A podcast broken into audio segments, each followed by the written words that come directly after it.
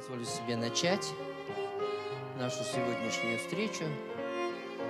Сначала для тех, кто пришел не слишком пораньше, объясню, что происходит на экране.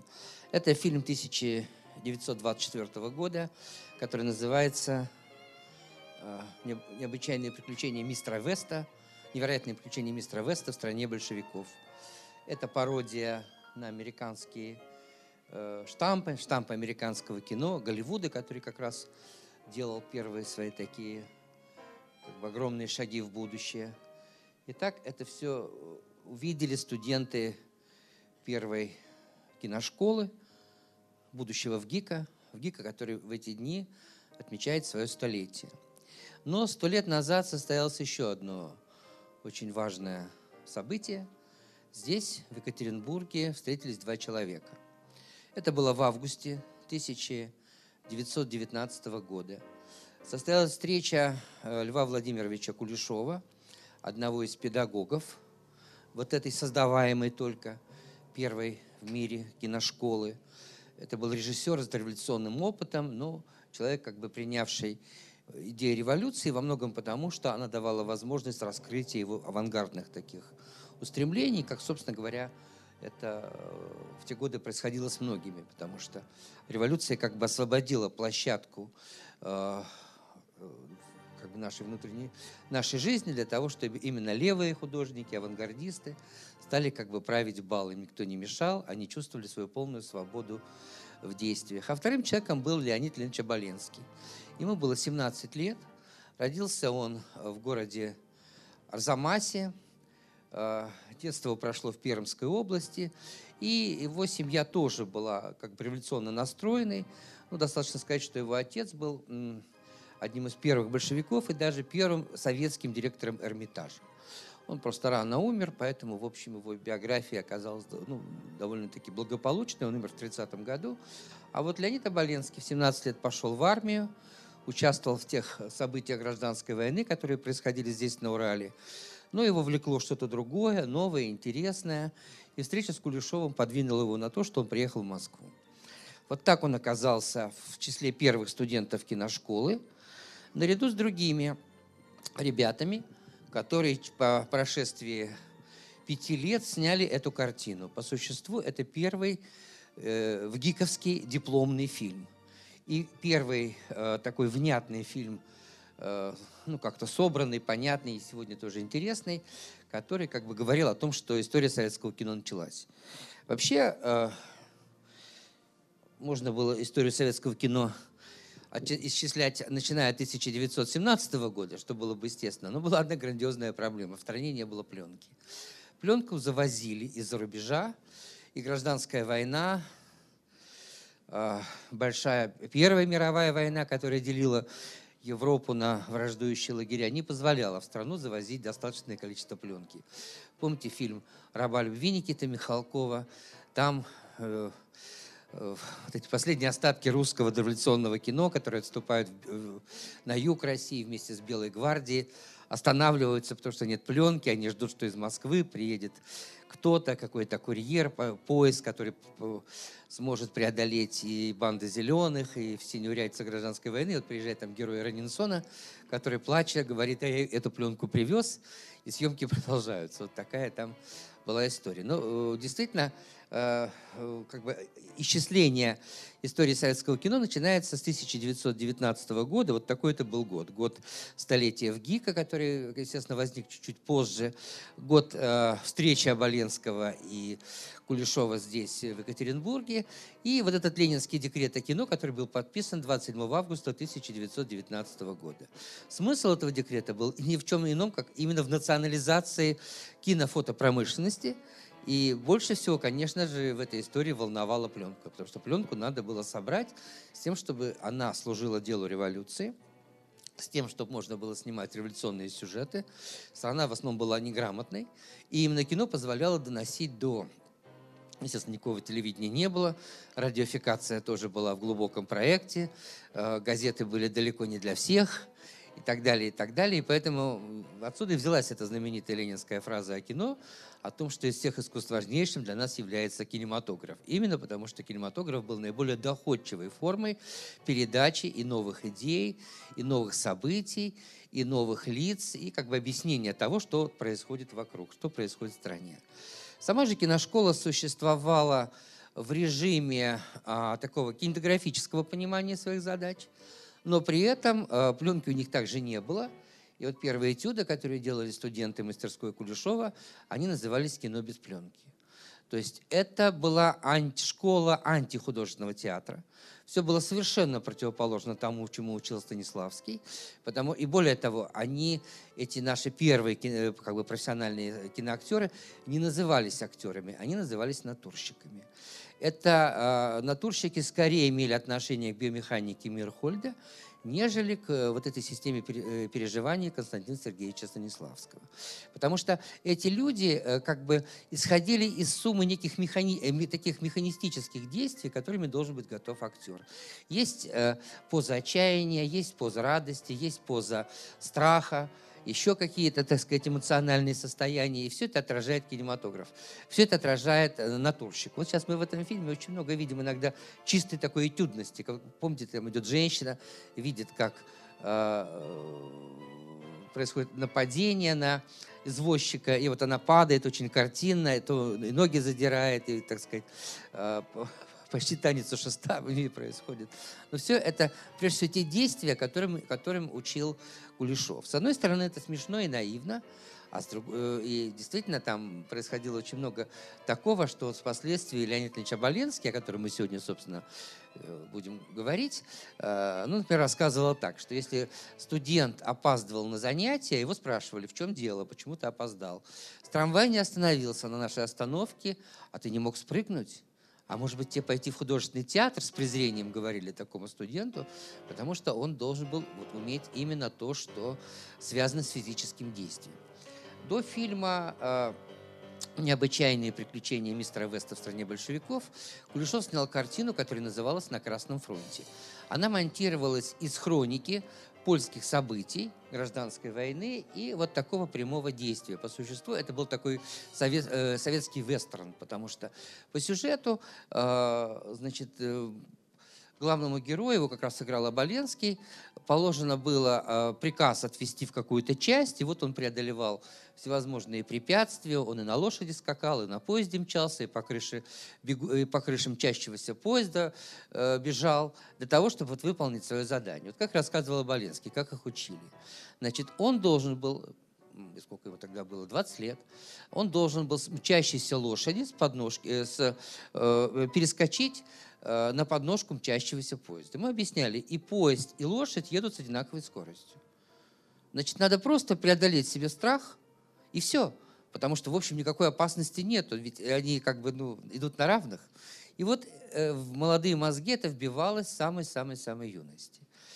Э, я сам общался с Оболенским и застал, например, ну, например, могу вам засвидетельствовать такую ситуацию, когда однажды Э, э, мы привезли Оболенского на встречу со школьниками, и школьники, в общем-то, ну, как-то безразлично отнеслись к какому-то старику.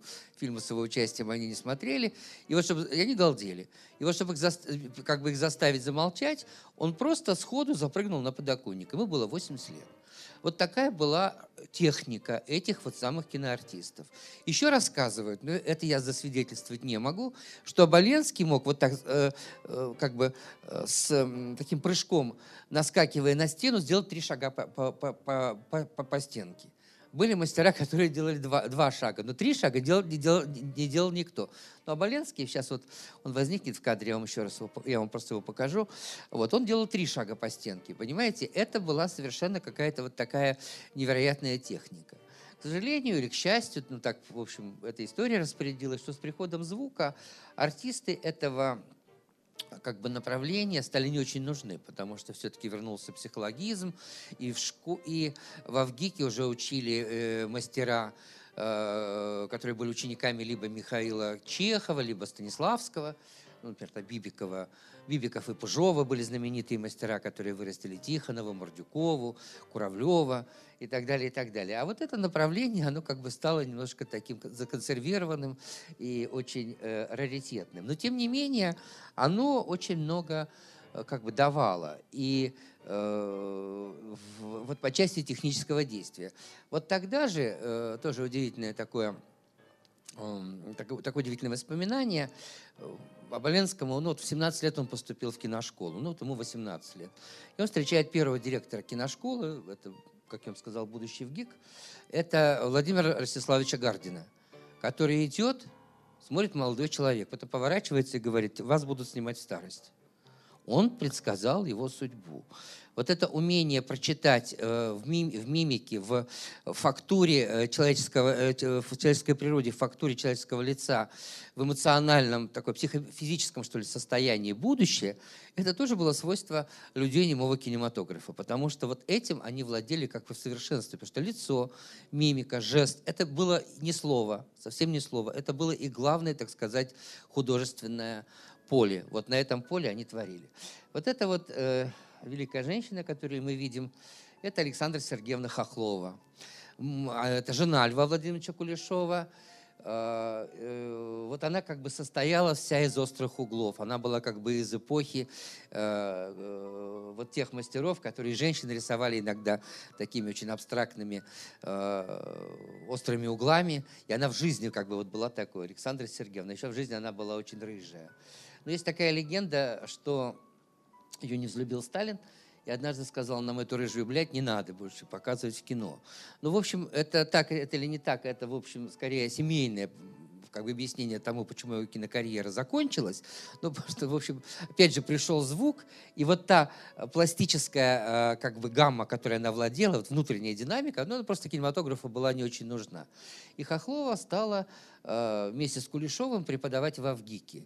И вот дальше, уже ближе к началу войны, они в сущности как бы стали такими ну, э, э, раритетами, что ли. Они уже в кино почти не работали, фильмы, которые они снимали, очень редко большого успеха не имели, но они стали основателями целого такого, э, так сказать, э, педагогического э, клана. Вот в частности, перед нами э, актер, а на самом деле режиссер Всеволод Пудовкин.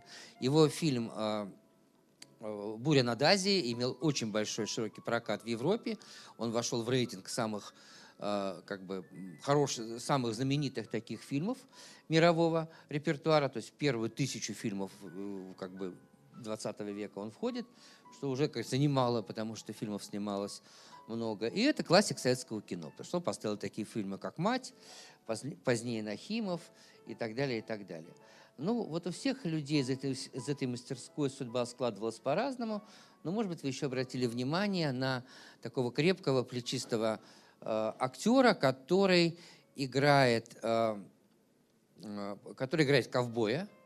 Вот именно он совершает все трюки, когда, скажем, по проволоке, натянутой между двумя домами, как бы переползает от, от одного дома к другому. Это Борис Васильевич Барнет. Это тоже выдающийся режиссер, во многом переоткрытый уже в Горбачевское время, потому что, в общем, в советское время он был не очень признан, но ваши родители, а для кого-то дедушки и бабушки очень любили его фильм «Подвиг разведчика», потому что это была, пожалуй, самая знаменитая его картина. А в остальном он был, в общем, как бы э, режиссером с э, пятном такой неудачливости. Э, вот, пожалуйста, это зашел Оболенский. Сейчас будет целый этюд. Здесь смысл в том, что приехал американец, его обрабатывает шайка аферистов, которые, поняв, что американец воспитан на таких очень предвзятых представлениях о советской действительности. Вот видите, они журнальчик листают, где все большевики это какие-то живодеры и бандиты. Э, как бы его спасают вот от этой опасной жизни и заодно его грабят, потому что все время из него извлекают какие-то денежки. И вот, в частности, значит, они уже все перепробовали, уже вытащили из него все, что можно, но э, теперь они решили его соблазнить. Вот посмотрите, сейчас будет пластический этюд с Оболенским вот некоторая этюдность, она здесь задана. Мы видим, да, что это не совсем органично, но как бы в современном понимании кино. Это скорее некая поставленная задача. Ну, вот как она решается.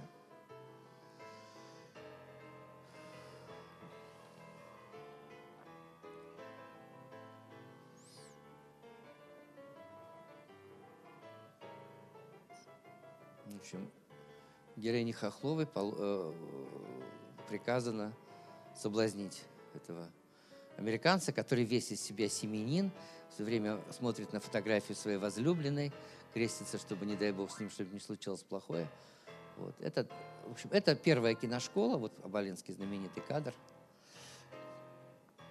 Но здесь я от фильма отвлекусь, так же, как и от э, мастерской Кулешова, и уже э, обращусь к собственным воспоминаниям, потому что в 1982 году, э, покинув э, заочное отделение факультета журналистики Уральского университета, э, я уехал в Авгик, стал учиться на киноведении, и первой моей э, курсовой работой была работа про Оболенского.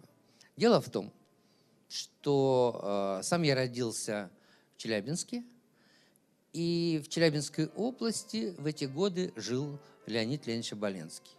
Он был буквально легендой всего интеллигентного э, как бы слоя людей, Потому что, ну, если что-то в, в нашем окружении, в нашей было совершенно замечательное, ни на что не похожее, уникальное, то это, конечно, был он.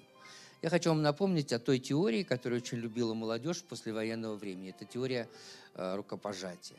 То есть все просчитывали, а сколько рукопожатий меня разделяют с Пушкиным. Вот это реально было просчитать. Три рукопожатия меня разделяют с Пушкиным.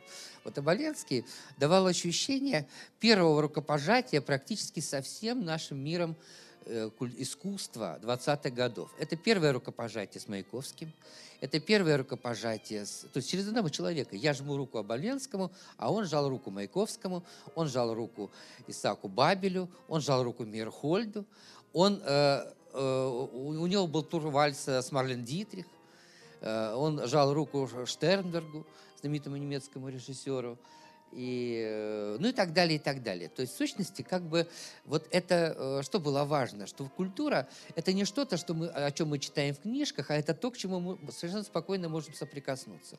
И, конечно, Оболенский был абсолютнейшей легендой, попасть к нему, поговорить с ним, э, сделать с ним интервью для журналистов. Это было делом просто ну, какого-то очень большого личного счастья, потому что другого такого человека в, ну, на Южном Урале просто не было вот с такой э, абсолютно легендарной биографией. И здесь я остановлю, здесь я остановлю фильм и покажу вам свои фотографии. Это 1900, шел далекий 1984 год. Сейчас одну минуту. Правильно разберу это. Куда нажать? Соображу. Нажму и выключу все. Вот. А, так, это минуточку. Сейчас вы мне простите эту паузу. Вот Абалинский, да? Сейчас я вам покажу вот эти фотографии. Некоторые я сделал сам. Ну и я попал в кадр, кто-то меня сфотографировал с Абалинским. Вот таким он был в 84 году. Ему было 82 года. Сейчас он думает. Он жил в городе Мясе, Челябинской области. Есть там такой микрорайон под названием Машгородок. Как он там оказался, я вам расскажу. Может быть, кто-то и знает. Ну вот это его квартира. И видите, справа от микрофон. Это я его как бы записывал для радио. Вот это мы с ним беседуем. Ну, естественно, ради этого дела я привез всю свою семью потому что, конечно, тут в центре вот моя дочка, как запечатлеть, вот, опять же, может быть, в силу теории рукопожатия, было, ну, как-то мне казалось очень э, здорово. А вот эта женщина очень красивая рядом с Оболенским, это его жена. У них была разница больше, чем в 50 лет. Дело в том, что он-то жил одиноким стариком, но, конечно, он там же в Мясе, был местной достопримечательностью. И очень часто к нему приходили молодые люди, которые хотели стать актерами, и э, брали у него уроки.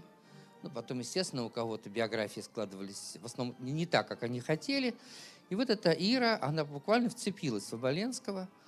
И, в общем, э, они поженились. Когда они шли за, в ЗАГС, весь город вышел на улицу, потому что, в общем, маленьком городе пережить такое событие. Это, конечно, еще не было программ Андрея Малахова. Максима Галкина.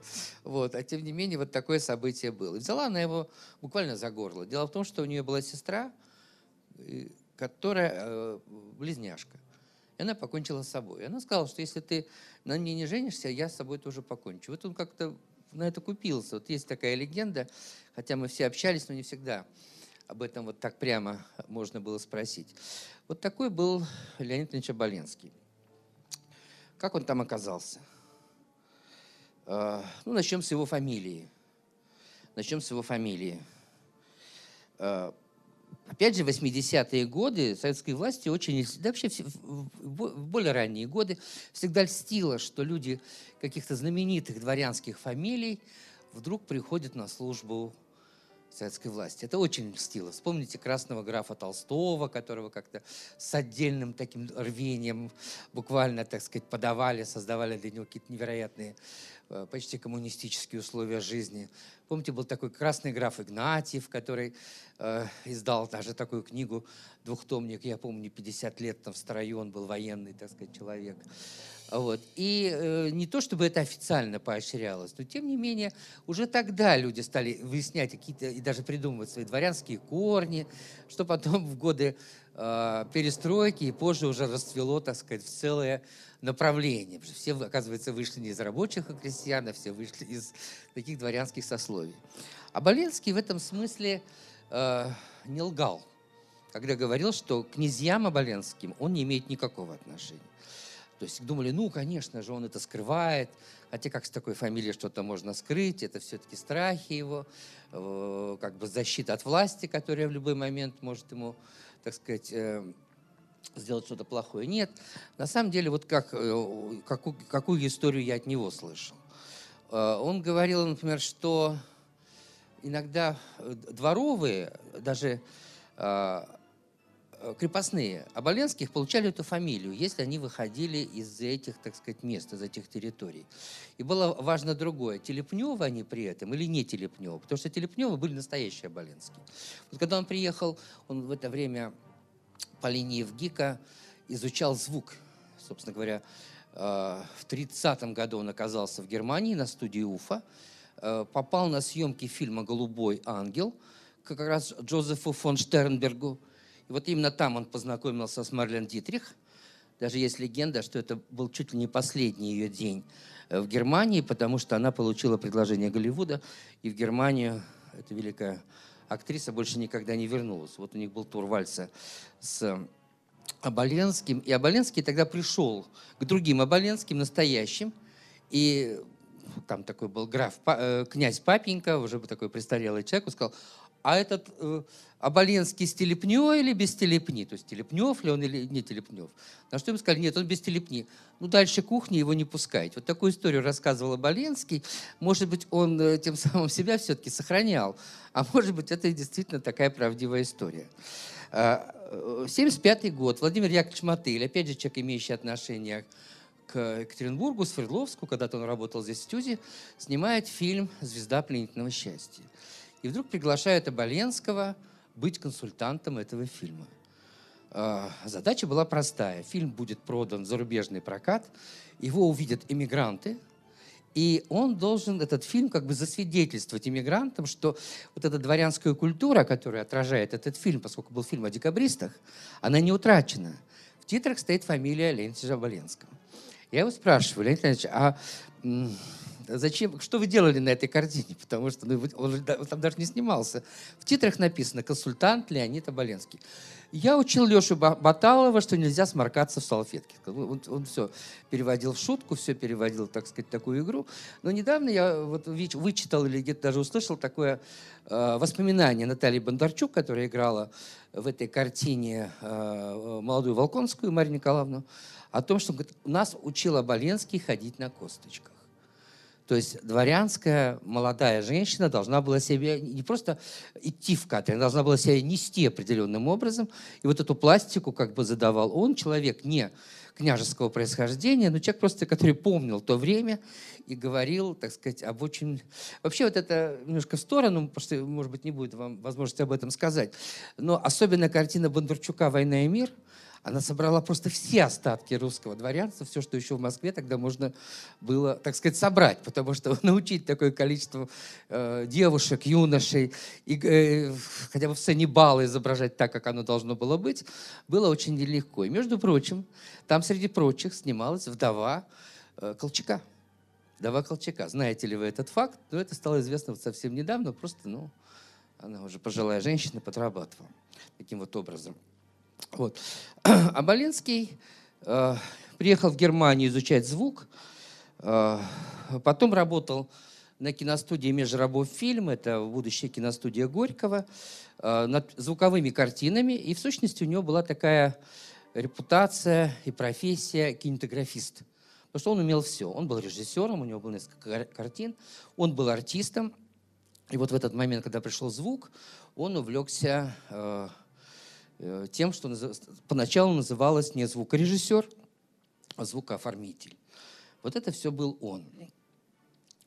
Но фамилия не давала ему покоя. Первый арест Оболенского состоялся в 1936 году. А, это еще не была волна основных репрессий, это была волна, связанная с преследованием дворянства. И вот опять же, фамилия играла в его жизни все время такую вот как бы двоякую роль.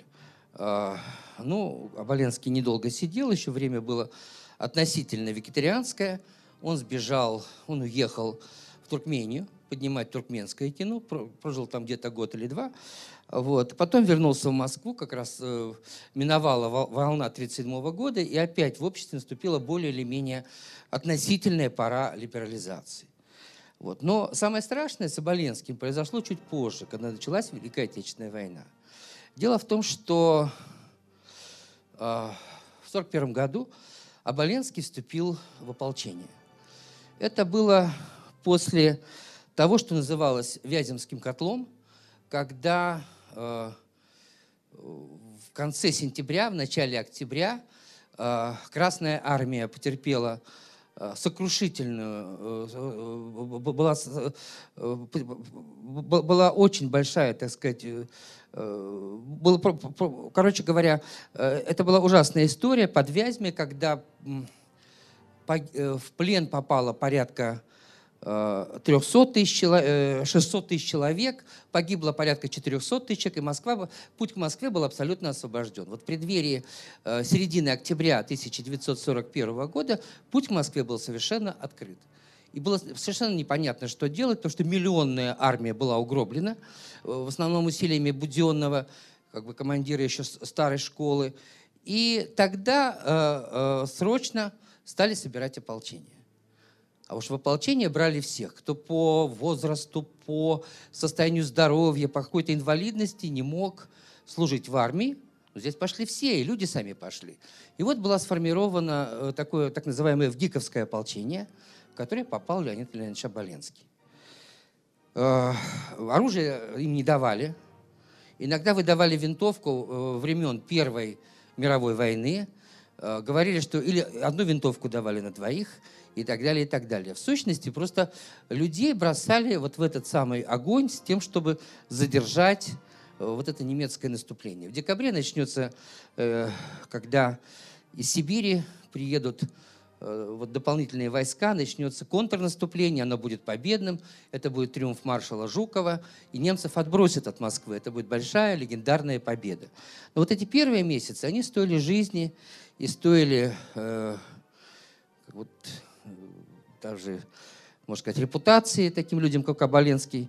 Э, вот, это, вот, вот эти вот очень непростые события. Оболенский оказался в плену. Э, в котором он пробыл до 43 года. И дальше э, для того, чтобы у него появилась возможность сбежать, он воспользовался предложением э, вступить как бы в число лиц, которые сотрудничали с немцами по части вот, ну, чисто технических, так сказать, средств. Он знал, знал два языка. Он, поскольку был одним из первых звукооператоров, был электриком.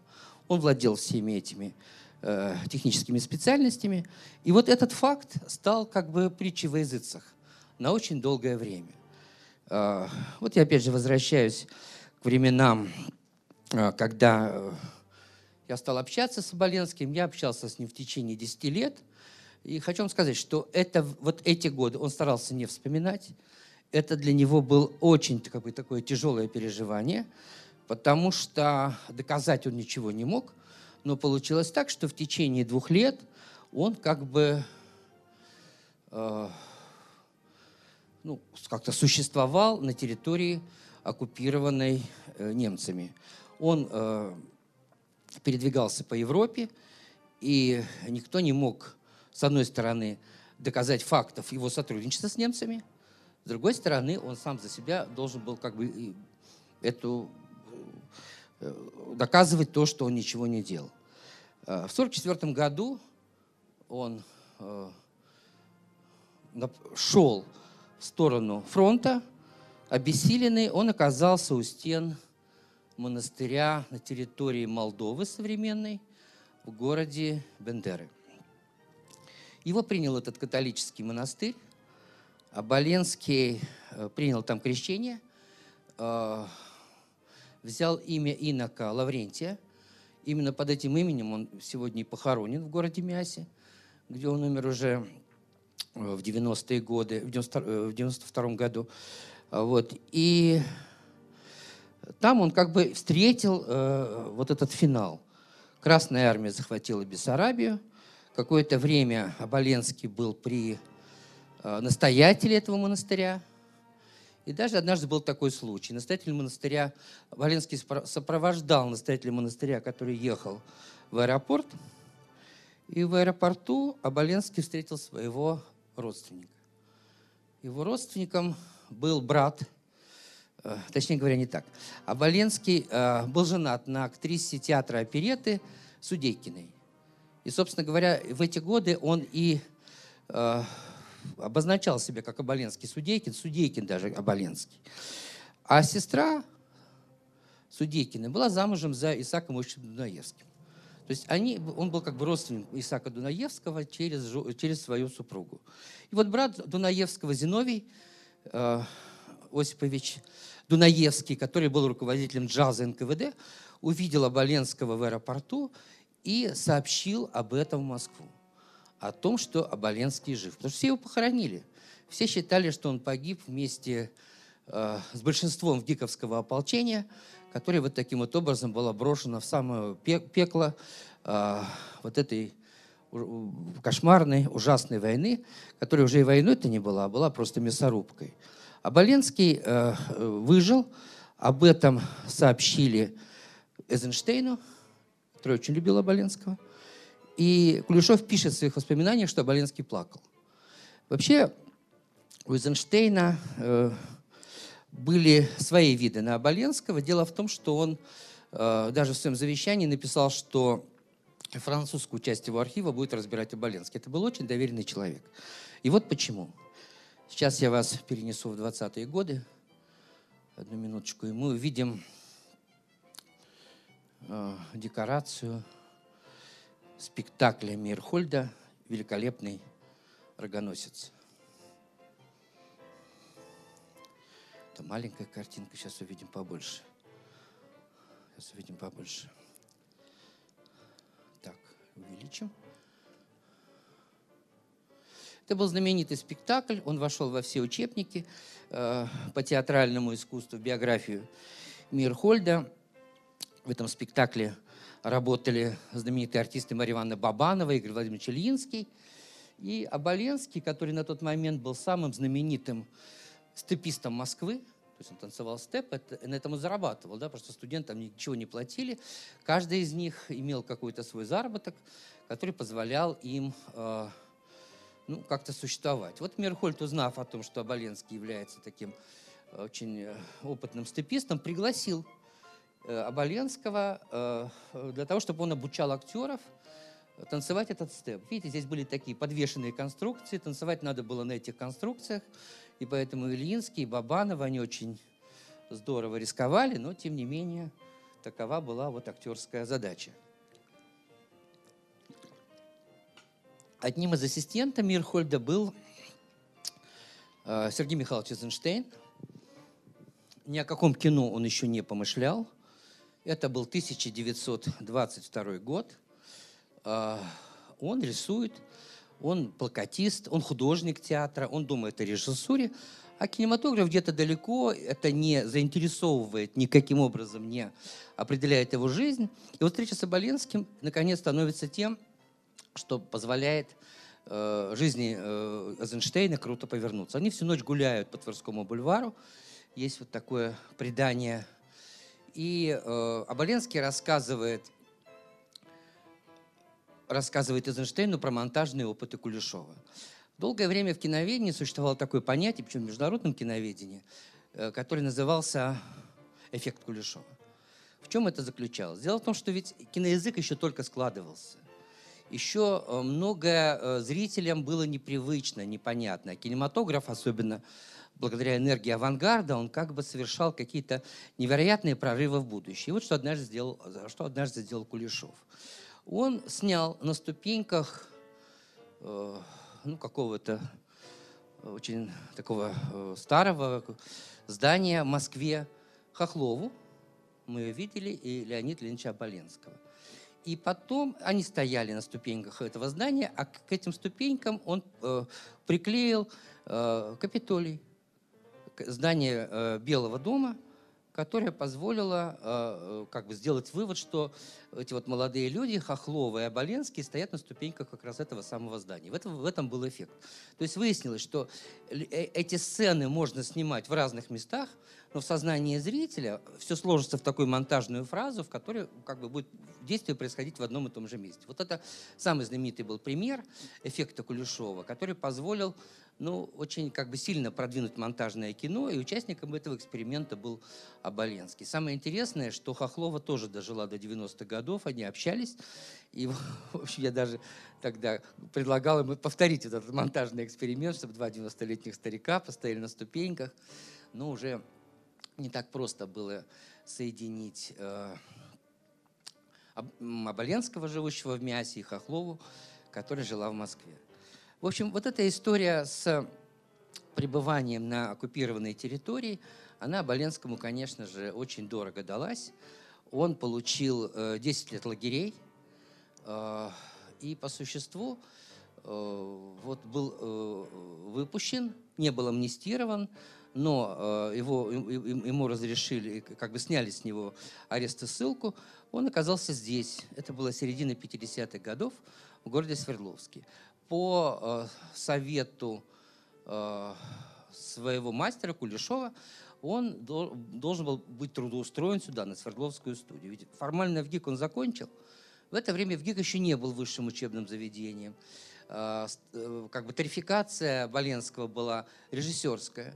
Какую он мог найти работу, не обладая высшим образованием, обладая опытом только в немом кинематографе, поэтому вот ему как бы дали возможность быть ассистентом режиссера здесь, на Свердловской киностудии, или здесь же снимать научно-популярные фильмы, чем, собственно говоря, Боленский и занимался.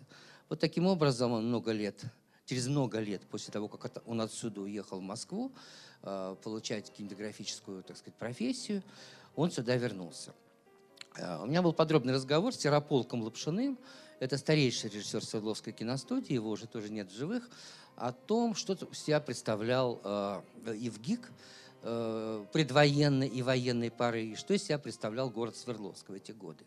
Ну, Ярополк Лапшин вспоминает, во-первых, что он, кстати говоря, поступил в мастерскую Эйзенштейна, что их студентов отправили рыть окопы под Смоленск, а когда они вернулись в Москву, то уже э, вот все те люди, которые остались в ГИКе, в, в, э, в Авгике, ушли в ополчение. И вот здесь, понимаете, как вам сказать, очень непростая ведь история. Например, среди тех, кто ушел в ополчение, был Николай Михайлович Изуитов. Это знаменитый киновед, написавший как бы первую советскую историю кинематографа. Даже есть такая легенда о том, что он э, опоздал на призывной пункт, потому что эту историю дописывал. Вот он пропал без вести. Как мог без вести пропасть и Оболенский, как пропало без вести очень большое количество людей – а ведь в той ситуации, как бы сказать, не скажешь слово правильнее, но э, по-житейски правильнее было погибнуть, а не пропасть без вести. Потому что это значит, что ты оставался на подозрении. Это значит, что твои родственники были лишены каких-либо, э, каких-либо, какой-либо пенсии. И всю жизнь их могли попрекать в том, что а еще неизвестно, где ваш отец, а еще неизвестно, где ваш муж, а может, он у американцев, а может, он там у, э, еще в каких-то, так сказать, местах и так далее, и так далее. И вот э, почему я об этом говорю. Потому что, когда после войны заседала, уже в ГИК восстановился, и заседала кафедра киноведения, как раз обсуждали рукопись Николая Михайловича Изуитова. И вот человек, который не пошел в это самое ополчение, он сказал, а как мы можем ли мы взять на, такой, на себя смелость и сдать эту рукопись? А вдруг этот человек не погиб? А вдруг он оказался среди американцев? А вдруг он ушел там через линию фронта? А вдруг он где-то скрывается до сих пор в Германии и так далее, и так далее. И вот эти люди, которые выжили и которые не прошли войну, во многих случаях стали судить тех, кто, попав на фронт или попав в такие вот чудовищные условия, ну, в общем, э, не соответствовал вот э, представлению о неком таком героическом, что ли, поведении на фронте. Э, я не решался Оболенского расспрашивать про эти годы. Но есть Сережа Мирошниченко, знаменитый документалист, который снял об Оболенском фильм «Таинство брака». Это как раз фильм вот про Ирину Оболенскую, про Леонида Леонидовича. Вот он его более подробно об этом расспрашивал. Вот там ситуация была в следующем, что Оболенскому сказали, вы должны что-то признать. Вот вы должны что-то признать, чтобы мы вас не расстреляли. Вы получите свою десятку, потом выйдете. И вот все, все то, что э, потом очень долго и сейчас, мы сейчас к этому, в конце к этому тоже подойдем, хотя Боленского нет на свете, что ему ставится в вину, во многом было связано именно с тем, что он тогда дал признательные показания, которые, опять же, они опубликованы. Вот есть даже такая книжка. Знаете, Оболенский – это вот как зеркало такой русской демократии. Да? Вот когда времена более-менее либеральные, его любят. Э, там в Челябинске его делают брендом, его изображение на всех троллейбусах, День города проводится, так сказать, э, с его участием, ну, я имею в виду с его брендом Оболенского, его, им гордятся. И вот даже такая книжка была издана, между прочим, на деньги, на президентский грант. Называется она книга о Леониде Оболенском. Вот. А когда времена становятся другими, как сегодня, например, то э, сразу выползает все то, что моментально начинает использовать вот те имеющиеся материалы против него. И вот так получилось и в Челябинске с Оболенским уже после его смерти. Он не добивался реабилитации. Такое ощущение, что ему просто ну, было больно вот в основу погружаться в эти реалии, что-то доказывать, что-то объяснять, тем более, что ведь никаких свидетелей не было и быть не могло. Ни, ни по каким документам, как сотрудник, скажем, э, германских э, спецслужб, он не проходил, это проверяли. В 1991 году в числе сидельцев он получил звание народного артиста России.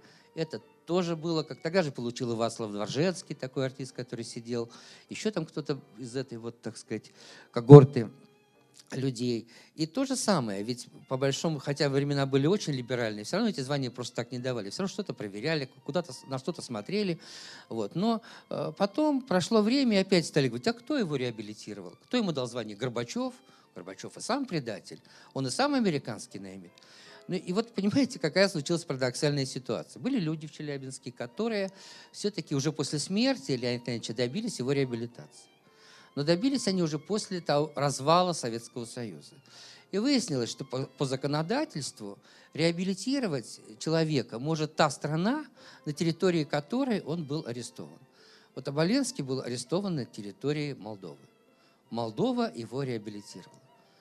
Более того, а, эти, эти энтузиасты получили бумагу из прокуратуры Российской Федерации о том, что Российская, прокуратура Российской Федерации согласна с таким решением, потому что он целиком соответствует правовой ситуации. Действительно, есть такое положение, что реабилитацией должна заняться та страна, на территории которой человек был арестован.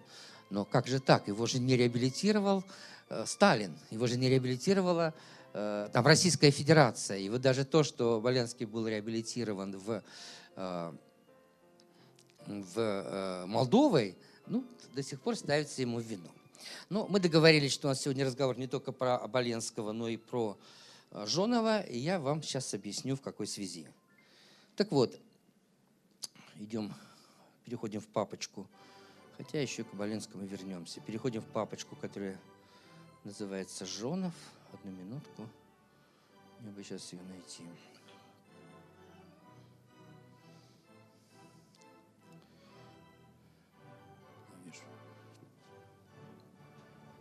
Этот экран закрывает. Вот, да.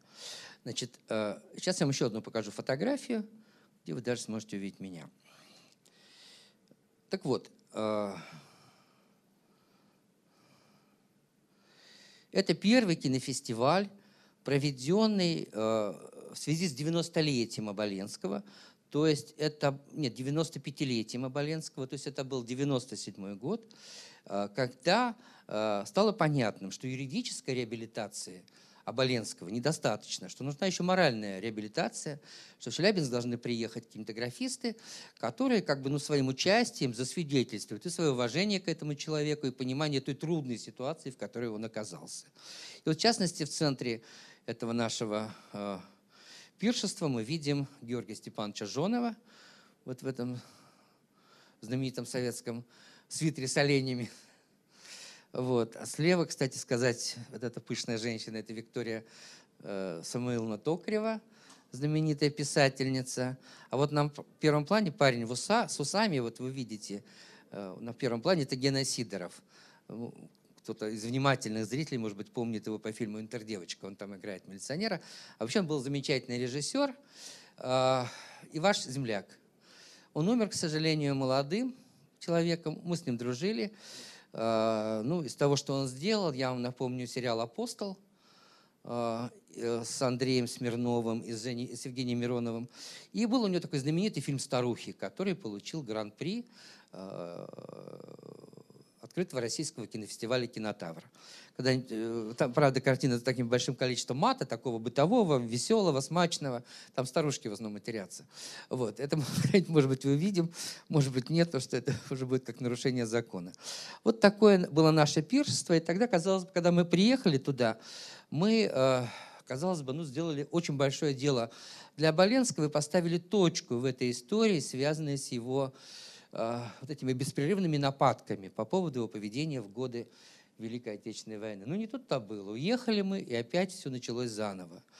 И вот эти вот реалии 90-х, очень пестрые, разные, как бы вот почему-то удивительным образом переплелись в один, так сказать, такой странный букет. Ну, для начала украли мемориальную доску Оболенского, выполненную из цветных металлов. То есть было ли это сделано по политическим причинам, или просто кто-то этот металл сдал и э, в пункт сбора металлолома и получил за, эти, за это деньги, ну, в общем, можно только гадать. Тогда доску сделали уже из мрамора и повесили ее на уровне второго этажа. Но тут уже пошли политические, так сказать, люди, которые стали эту доску периодически заливать краской. Вообще, э, вы понимаете, эти процессы, они происходят не просто так.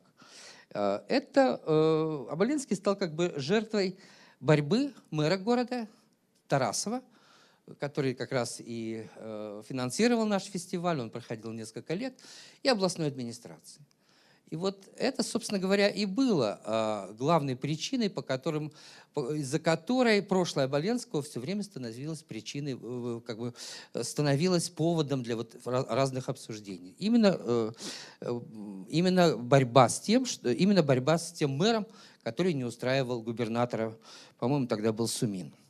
Вот я даже такое письмо организовал в тот момент, когда Тарасов организовал музей Оболенского, это письмо, благодарственное письмо. Его подписали Баталов, Вера Васильева, Татьяна Леознова, Людмила Касаткина, Эльдар Рязанов, Марлен Хуциев и еще два замечательных человека. Это кинорежиссер Сергей Николаевич Колосов и актер Владимир Абрамович Этуш, которые были фронтовиками. Поэтому в сущности как бы у людей кинематографических никаких счетов, никаких претензий к Оболенскому не было. Было просто сострадание к его судьбе и понимание того, что жизнь есть жизнь, и не всегда все э, как бы соответствует тому канону, который всем кажется очень правильным. Вот у меня еще немножко там, одну реплику в сторону. А, есть такой замысел снять картину про то, как придумали минуту молчания на телевидении. Вот эта традиция сохраняется до сих пор 9 мая. Сейчас, наверное, этот текст читает Игорь Кириллов. Э, а самая первая минута молчания, поищите ее в интернете, там еще записан голос Левитана, и там два голоса, мужской и женский. Вот мужской голос – это голос Левитана, а женский голос – это голос Веры Инютиной, о которой вы мало что знаете. Дело в том, что почему исчезла та минута молчания? Потому что Вера Инютина эмигрировала в Соединенные Штаты Америки 80-е годы и издала там книжку воспоминаний. Вот она была в актерской бригаде в годы Великой Отечественной войны. Их бригаду э, взяли в плен. Э, женщин отпустили, они разбежались. Она долго э, как бы добиралась до Москвы по оккупированной территории. А потом очень долго ее не брали на, на работу ни в один театр. Ни в один театр, потому что ей говорили, она, причем она, по-моему, еще и партийная была, ее, естественно, э, исключили из партии и говорили на всех комиссиях, «Э, вы пробирались по территории Калининской области, а почему вы там не создали партизанское движение? Говорили этой, э, в общем, еще достаточно молодой женщине, артистке.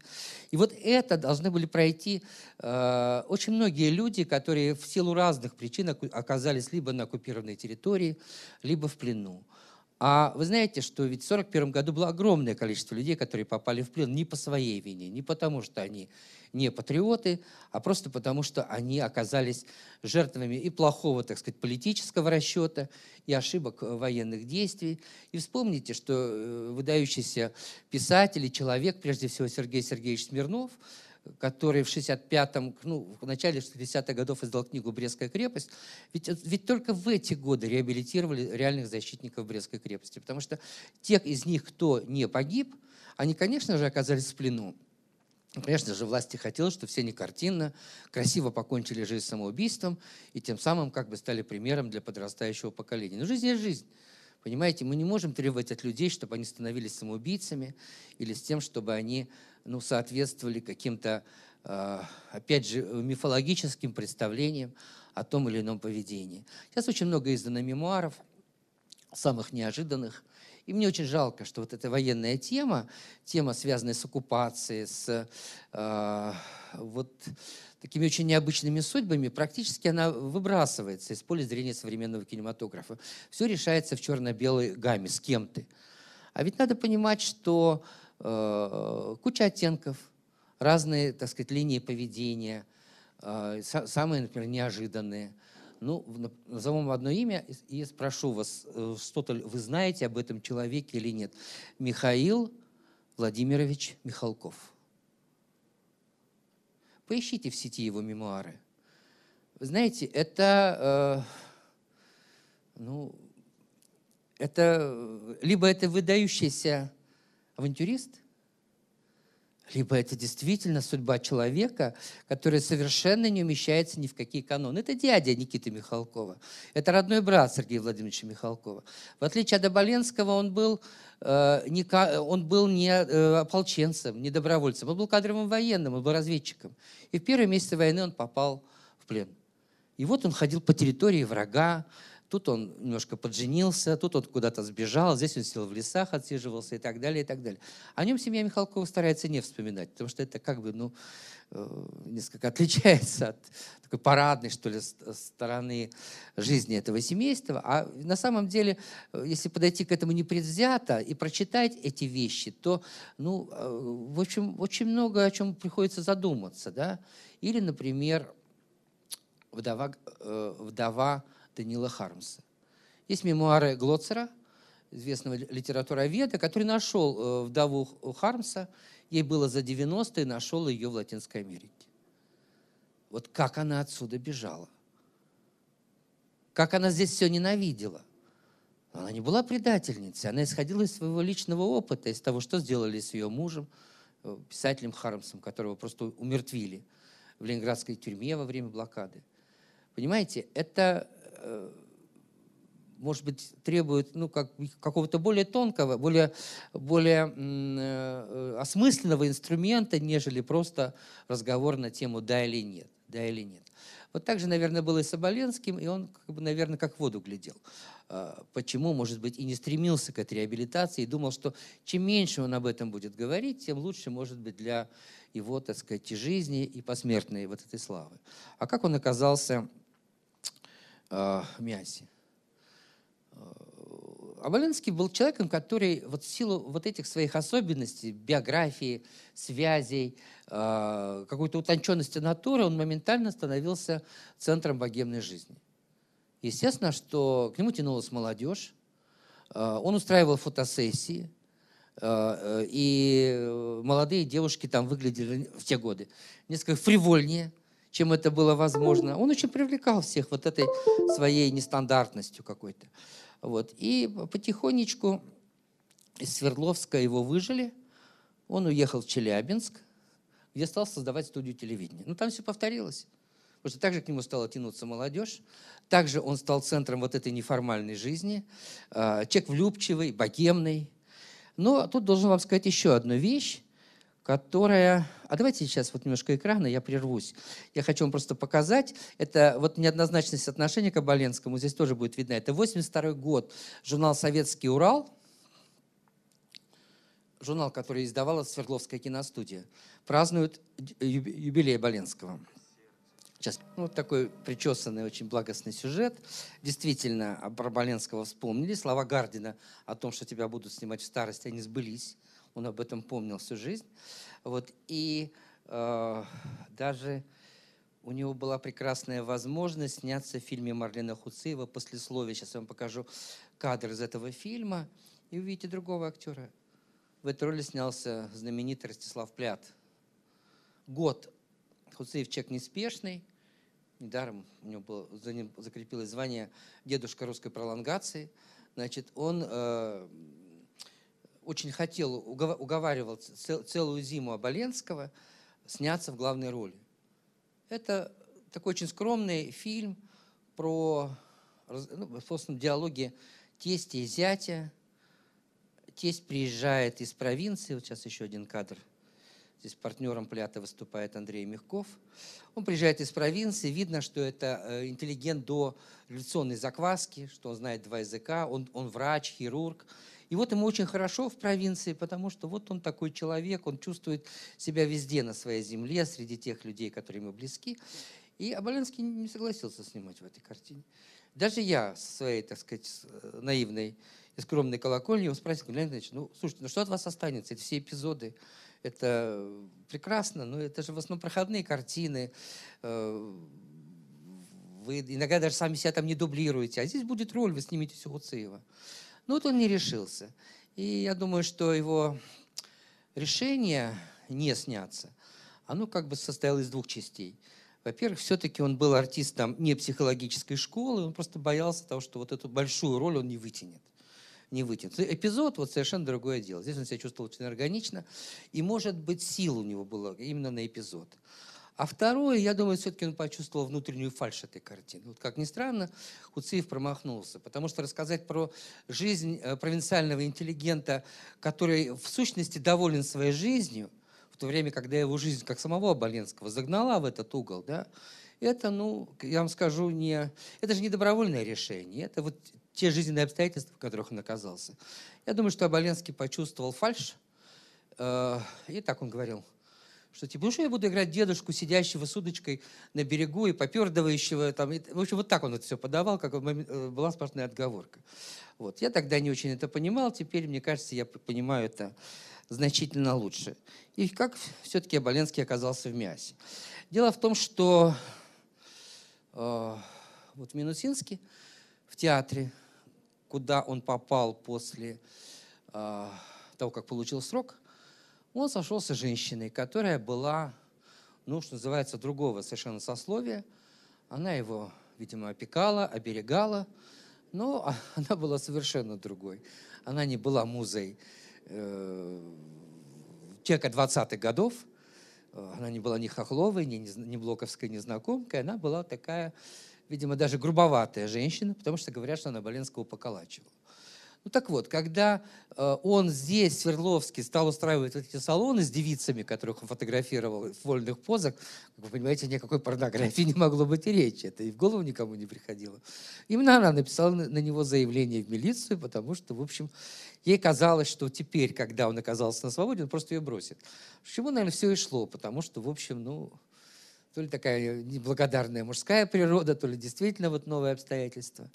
И это стало последней каплей Оболенский приехал в Челябинск, э, с большим энтузиазмом отнесся к телевидению. Тогда это было совершенно новое искусство. Студия телевидения только создавалась. Практиковались прямые эфиры. Все-таки это еще э, были времена, последние времена оттепели. Это потом телевидение все стало более ну, формализованным, бюрократическим. И вот однажды он уехал в дальнюю экспедицию на несколько дней в командировку. И эта пьяная женщина приехала, это была зима, приехала в Челябинск – нашла ее квартиру, но попасть в нее не могла, и потом пропала. Нашли ее только весной, она пьяная замерзла в сугробе. И опять для Оболенского это стало как бы вот таким э, последней, э, последней каплей уже в его челябинской эпопее, потому что то же самое богемный образ жизни. Естественно, что он на контроле у, э, так сказать, органов, которые должны надзирать за населением – он переезжает в МИАС и создает там уже фотостудию.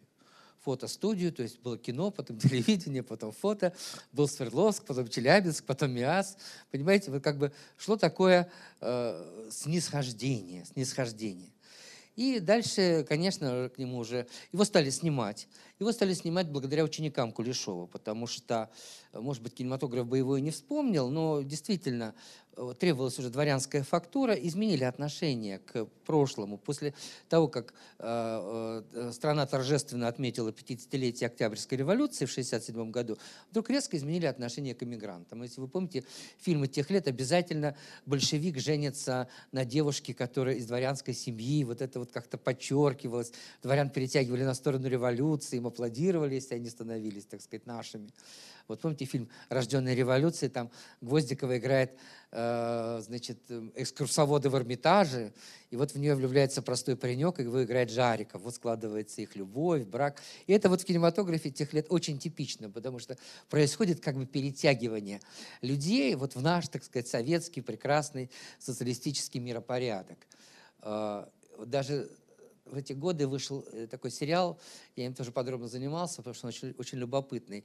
Вы его помните, с Юрием Соломиным «Адъютант его превосходительства».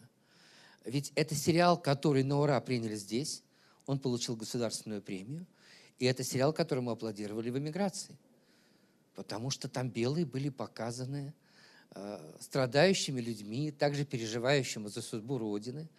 Там играл прекрасный э, Стражельчик – одного из, так сказать, вот столпов этой белой миграции. Да, там был свой начальник контрразведки, выиграл такой Владимир Козел, но у нас свой был Берия, поэтому, в общем, здесь они тоже как бы уравновешивались.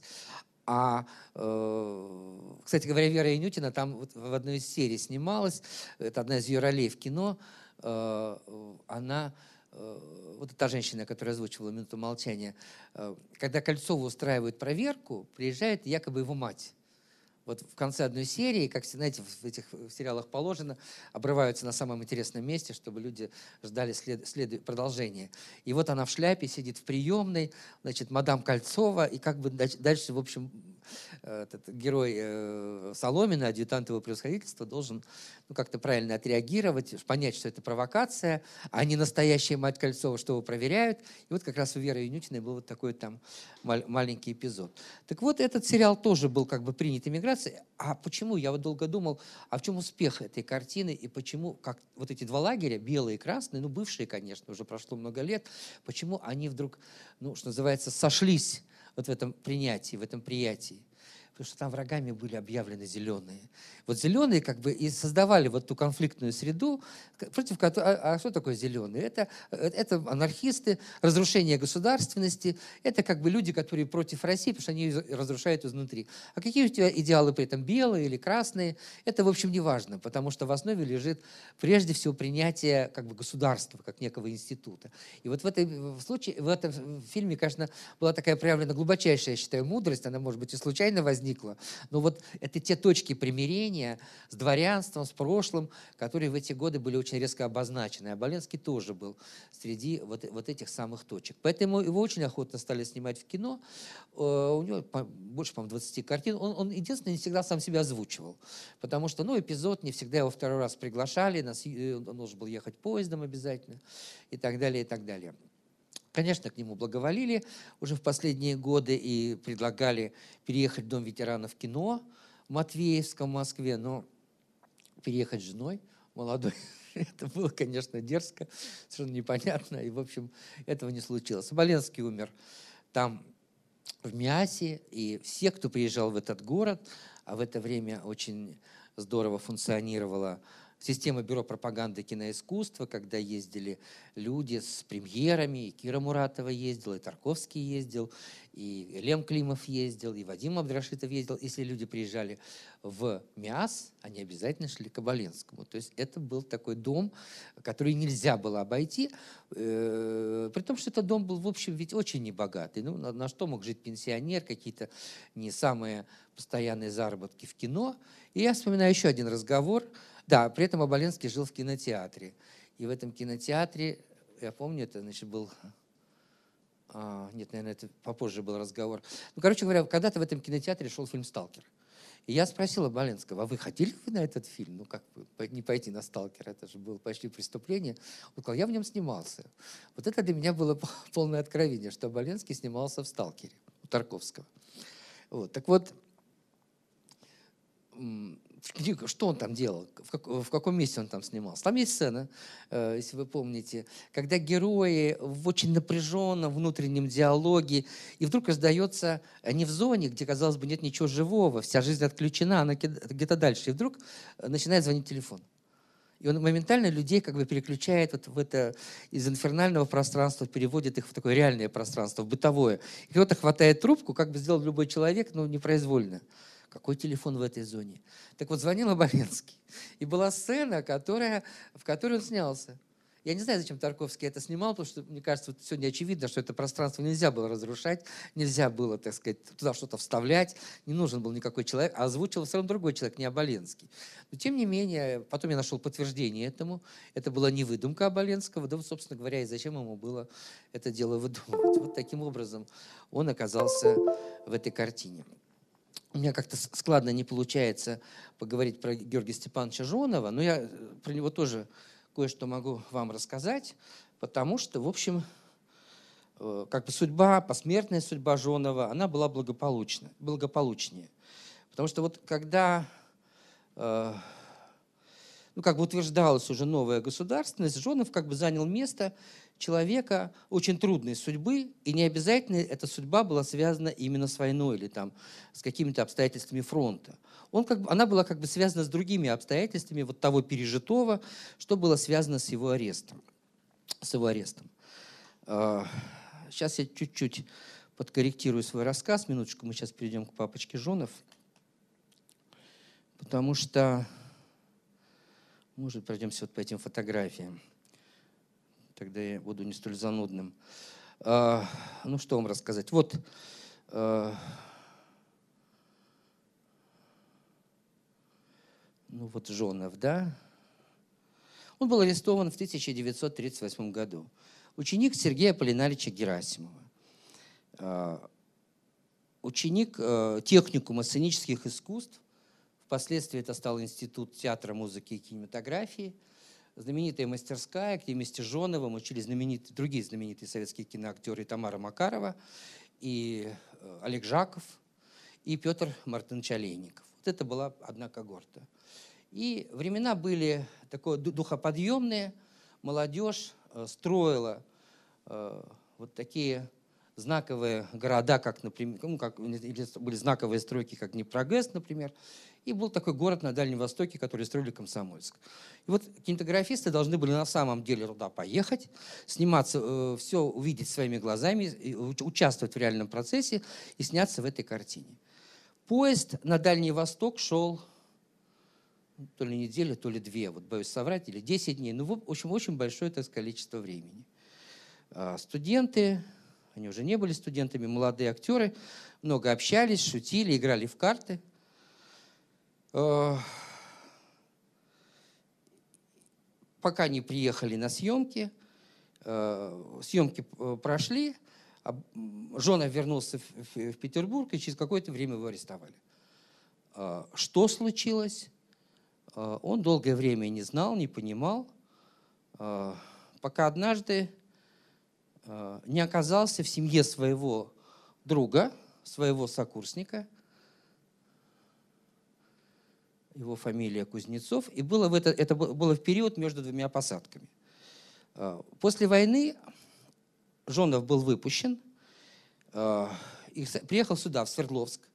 В это время ведь Свердловская киностудия была создана в годы войны, вы знаете, отчасти на тех ресурсах, которые были связаны с эвакуированными предприятиями. Первая картина, которая снималась на Свердловской студии, была «Сильва». Фильм делал э, знаменитый режиссер Ивановский. У него была э, э, ну, очень известная старшему поколению до войны картина Антон Иванович Сердится с Лемешевым и Зоей Федоровой. И какое-то время студия была игровой, Потом ее сделали документальной, потому что наступил период малокартиния.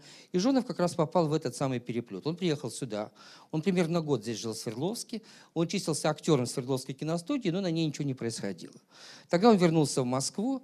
Вот мы видим кадры из фильма Марка Донского «А летет уходит в горы».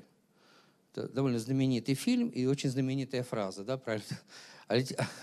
Как говорили, «А летит там в город далеко не уйдет. Что-то такое. Знаменитая фраза, она попала в, потом в несколько картин, как какая знаковая фраза своего времени. А, и вот э, это съемки в этом фильме. Это Жонов между двумя посадками. Потом, естественно, досняться в этой картине ему не дали. Но когда он ехал в Москву после э, своей первой э, ссылки, после своего первого лагеря, он играл в карты – с каким-то человеком и выкрал у него кучу продуктовых талонов. Вот Жонов рассказывал, когда он подъехал к Москве, ему стало неудобно, что он обыграл. Но это был способ существования и времяпровождения. Ну, так жили люди. И вот он, э, значит, решил этому человеку эти талоны вернуть.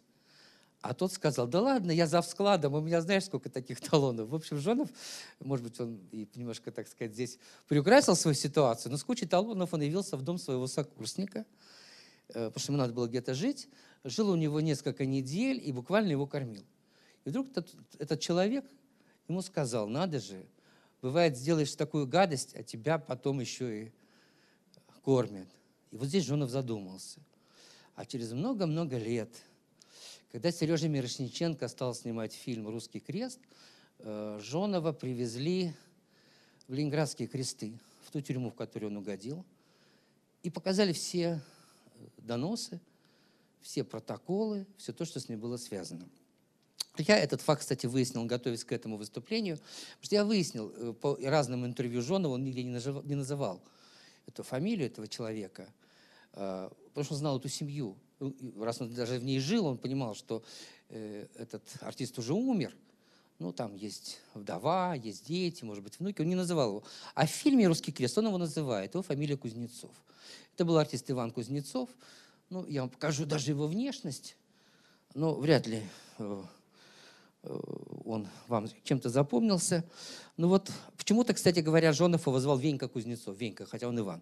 Вот ну, известный вам фильм «Королевство кривых зеркал». Вот, может быть, он здесь играет вар. Да? Что в этом фильме слова перевертыши, что означает не, не вар, а бар. Значит, он раб. Вот. А есть еще один знаменитый фильм который называется «Семеро смелых». Вот это самый первый фильм мастер, мастерской Сергея Герасимова. Здесь этот Кузнецов вместе с Тамарой Федоровной Макаровой.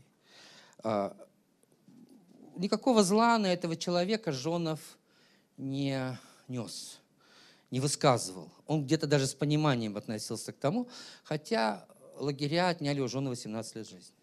17 лет жизни. И даже когда он прочитал этот протокол, он сказал, это все, что он про меня сказал, что ли? Фу, типа, я, а мы на него бочку катили. Но, видимо, была система осведомителей, но не просто же так люди ехали. неделю разговаривали, кто-то должен был, видимо, настучать, рассказать, отчитаться, даже если не было каких-то контрреволюционных разговоров о том, что все-таки происходило. А на беду Жонова там происходило вот что. В этом поезде были дипломатические вагоны, и американские дипломаты ехали во Владивосток, ведь самолеты тогда был Э, самолеты тогда были не самым распространенным транспортом, с тем, что в Владивостоке погрузиться на корабли и отправиться в Америку. И вот молодежь пристрастилась к тому, что выскакивать в тамбур в тот момент, когда там курили американские дипломаты. Потому что курили они хорошие сигареты. И как-то, видимо, привечали эту молодежь. И вот именно факт курения этих сигарет и стал как бы основным поводом для того, чтобы э, Жонова записать в американские шпионы или там в какие-то другие шпионы. Вот. Э, ну и плюс ко всему биография его к этому располагала. Брат уже сидел, отец э, арестовывался в 20-е годы, вся семья была в ссылке, э, их выслали из Ленинграда после убийства Кирова, а Жонов, Жонов мог, оставался, потому что за него хлопотал Герасимов, у которого он снимался, киностудия и так далее, и так далее. Так вот, интересный еще такой был факт. Дело в том, что Кузнецов хрущевские годы э, был, был секретарем партийной организации театра киноактера. И э, с наступлением вот этих новых времен у людей немножко развязались языки, и люди стали, в общем, какие-то вещи высказывать в лоб. И вдруг стал человек совершенно неожиданный в этой истории, но те, кто постарше его прекрасно помнят, это Борис Федорович Андреев, который был большим правдолюбом, особенно когда выпьет. И он сказал Кузнецову на этом партийном собрании, а не ты ли, братец, посадил Жонова? Это было, конечно, как гром среди ясного неба, потому что, в общем, ну, может быть, об этом и говорили шепотом, но причем здесь Андреев? Я, как вычислил, как я понял, Андреев э, дружил ведь с Петром Мартыновичем Олейниковым, они же были просто как братья. И, а Олейников учился у Герасима, и, и, видимо, а, естественно, Олейников не был членом партии, как человек глубоко пьющий, его никуда не допускали, у него даже звания никакого не было. Вот. Ну, и вы эту историю знаете знаменитую, да, что когда Олейников умер, он был народ, народный любимец, это был один из самых любимых артистов, но звания у него не было, потому что пьянство все время срывал снимал съемки, и э, никто не собирался его хранить на Новодевичьем кладбище. И тогда Борис Федорович Андреев, как его ближайший друг, э, пришел или позвонил в Моссовет и сказал, а мне, как народному артисту СССР, положена могила? Положено. Вот я ее хочу отдать Олейникову. И отдал свою, Андреев, отдал свою могилу Олейникову. А потом, когда Борис Федорович умер, естественно, ему дали Новодевича. Но семья постеснялась звонить в Моссовет, и вот он там чуть ли не в чужой могиле скромно похоронен на Ваганьковском кладбище. Вот такая реальная история. Она просто про их дружбу. Это история про их дружбу. И, видимо, с подачи Олейникова Борис Федорович вот выступил с такой пламенной речью. Собрание тут же было остановлено. И э, Кузнецову дали шанс значит, встретиться с Жоновым и получить от него как бы, ну, некое такое наставление или прощение. И он поехал в Питер. Он поехал в Питер разговаривать с Жоновым, и Жонов его, ну, не то чтобы простил, вот он, как бы сказать, э, ну, простил, да. И вот это э, была совершенно удивительная история. Может быть, потому что, когда закончилась, когда вот эти страшные сталинские времена закончились, люди с такими лицами, с такими глазами, как бы оказались в цене. Потому что за ними стоял непридуманный опыт страдания, понимаете? Ведь, собственно говоря, тут мы вспоминаем еще одного человека, которому причастен э, Георгий Степанович Жонов, это Иннокентий Михайлович Мактуновский. Вот он получил роль князя Мышкина – в знаменитом спектакле Георгия Товстоногова «Идиот». И с этого началась новая эпоха в искусстве. Это удивительное дело, но имя Смоктуновского стало нарицательным благодаря этому спектаклю. А сколько народу могло увидеть спектакль э, в городе на Неве, в прекрасном театре, но это театр, это даже не кино. Почему вдруг эта роль за собой понесла вот это новое совершенно ощущение правды, какого-то совершенно другого э, какого, чувства искусства? Спектакль, сыгранный 31 декабря 1956 года, под Новый год, чтобы план был выполнен, понимаете?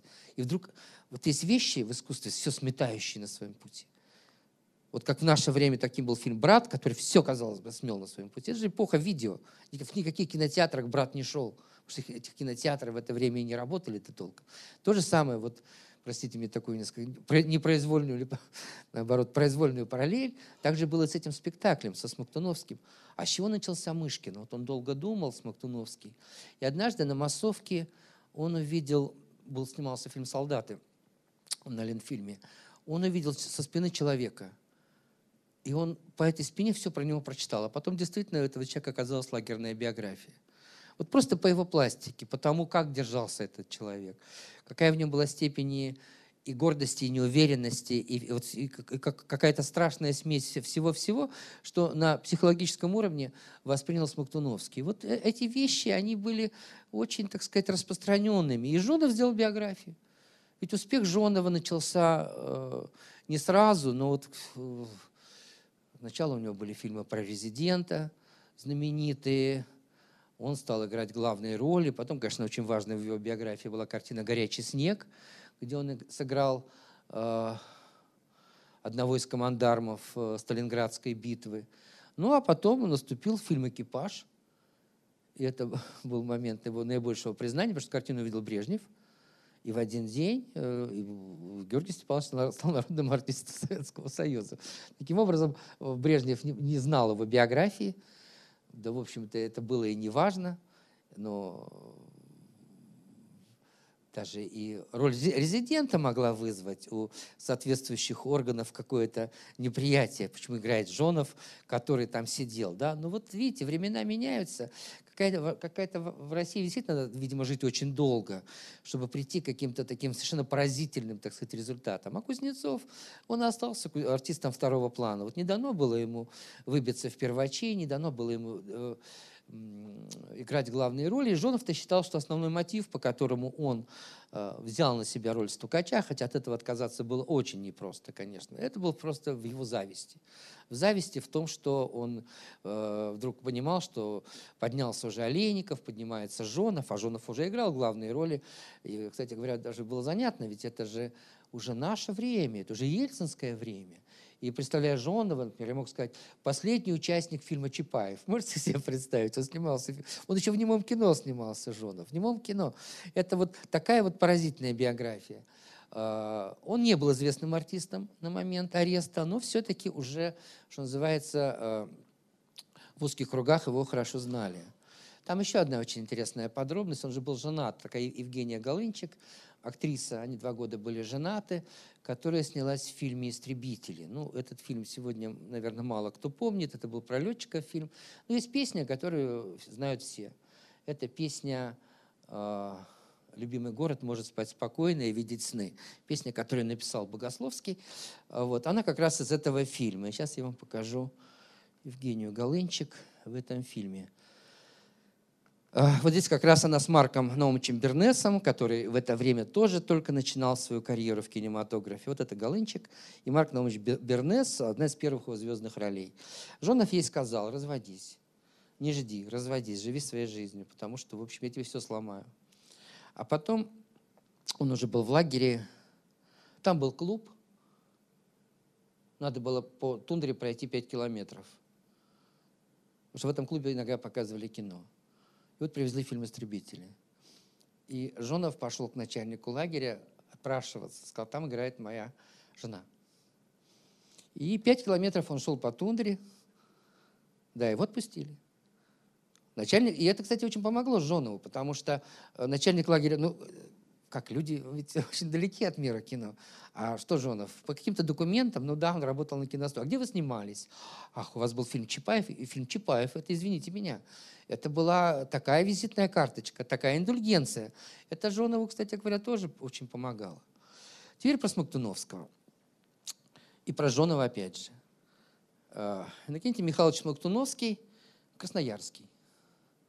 Он оттуда ушел на фронт, оказавшись на фронте, был момент, когда он оказался в плену. Он был недолго. Он там, по его воспоминаниям, где-то месяц или два он сбежал, э, так же, как и Оболенский, истерзанного, больного, абсолютно голодного. Его э, просто приютили чужие люди. Это была э, на Украине семья, которой потом был всю жизнь благодарен.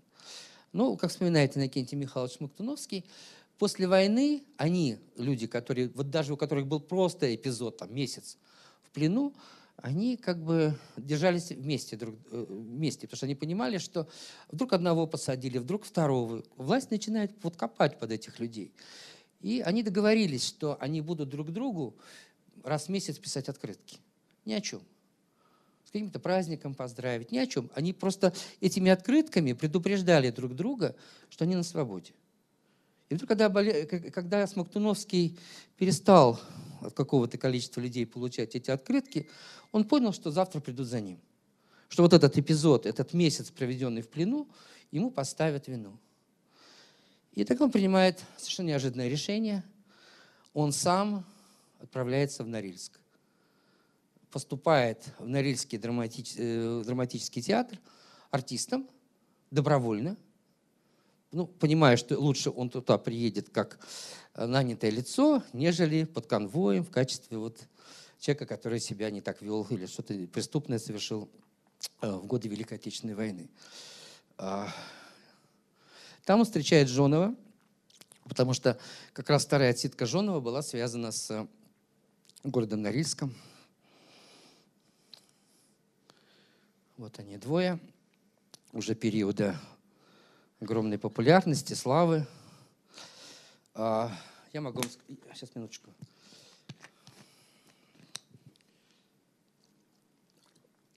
Я был в этом городе, в этом театре. Мы как раз туда летали со Светланой Светличной и делали там столетие Жонова. Это очень... Кто-то бывал в Норильске? Это э, город, который сегодня производит очень странное впечатление, потому что на треть он пустой. Там есть абсолютно брошенные дома, кварталы, да? Потому что как только ушли все надбавки, как только ушли все советские привилегии, люди оттуда стали бежать. А кто-то прирос к этому месту. Казалось бы, там очень тяжелая жизнь, да, и там, например, главный проспект – это дома, выкрашенные в такую э, ядовито-желтую краску. Потому что темных дней в году больше, чем светлых. А эти вот светящиеся, почти люминесцентные дома, они как бы вот часть вот этого, ну, оживляжа, что ли, какого-то. Вот. Мы там со Светличной, кстати, застряли на несколько дней за нелетной погоды. И вот это тоже, в общем, интересное воспоминание. С нами летал внук э, Георгия Степановича, Петя Цеханович, оперный певец. Он очень хорошо поет советский репертуар. Мне жалко, что он как-то вот не очень раскручен, не очень известен. Жалко, что его здесь нет, он вам замечательно спел. Вот. А что еще связано с этим городом? Э, в этом же театре в это время работала Евдокия Урусова. Она была из репрессированных по делу Московского театра имени Ермоловой, потому что в 1937 году, ну, в основном старались брать административный состав и Мосфильма, и э, директоров театров. Артистов старались не брать, потому что ну, сейчас то, что мы видим, это же очень закономерно. Медийные лица, они всегда как бы, ну, создавали определенные неудобства для власти. Поэтому артистов старались не брать. А здесь было раздуто целое дело, когда посадили полтруппы. И в частности в этот театр, вот театр, Норильский драматический театр имени Маяковского, попала э, Евдокия Урусова. Ну и фамилия ее, конечно, тоже работала на эту, эти самые репрессии. Э, вижу, вам эта фамилия ни о чем не говорит. Вы видели все фильм «Курьер», и помните там прекрасную Агнессу Иванну. Вот это и есть Урусова. Вот. Но они втроем не дружили, вот в отличие от Жонова и Смоктуновского.